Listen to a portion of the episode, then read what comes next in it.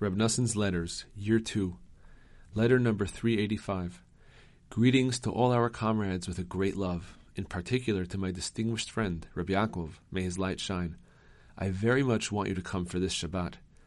You do what you think is best, but because of my great love for you, I could not restrain myself from reminding you for your eternal good, especially, especially since I know that your heart is completely with us, and that your soul is bound to mine. Are you going to delay so long over a foolishness such as this, which has wormed its way into your heart? This is not the way. This does not befit you at all, nor anyone else who has a modicum of intelligence in his head. Enough said about this for now. The words of your true eternal friend, Noson, the same. Greetings to my beloved friend, whom I love heart and soul, the learned and illustrious fruit of a tzaddik, Reb Nachman, may his light shine, grandson of our master, teacher, and Rebbe, of holy sainted memory. I already wrote many words of truth to you in my letter to my son, may he live. Be sure to fulfill them and to come here at once. God willing, when I speak to you here face to face, you will understand the correctness of what I said. Aside from that, you need to be here to talk with me for your own benefit in this world and the next, forever. God, who knows what is hidden, knows how terribly distressed I am by your pain, and that I mention you all the time in my prayers particularly at the Rebbe's holy gravesite. But it is extremely difficult to help a person if there is no arousal whatsoever on his part.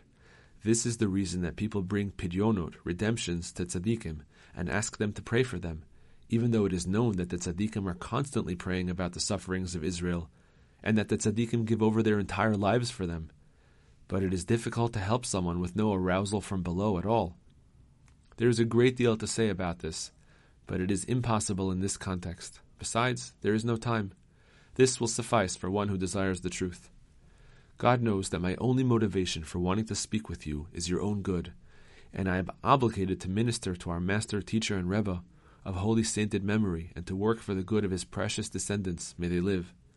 I have nothing with which to help them except the words of truth that I received from him. But with God's help, this is a greater help and salvation than thousands and ten thousands worth of gold and silver. As is written, Psalms 119:72, The Torah of your mouth is worth more to me than thousands in gold and silver. And this is especially true for awesome original teachings such as these. May the Lord our God, who is truth, illuminate the truth in your heart, so that you really and truly understand these words of mine. Skip over all the vanity which is impeding you, and return to the truth.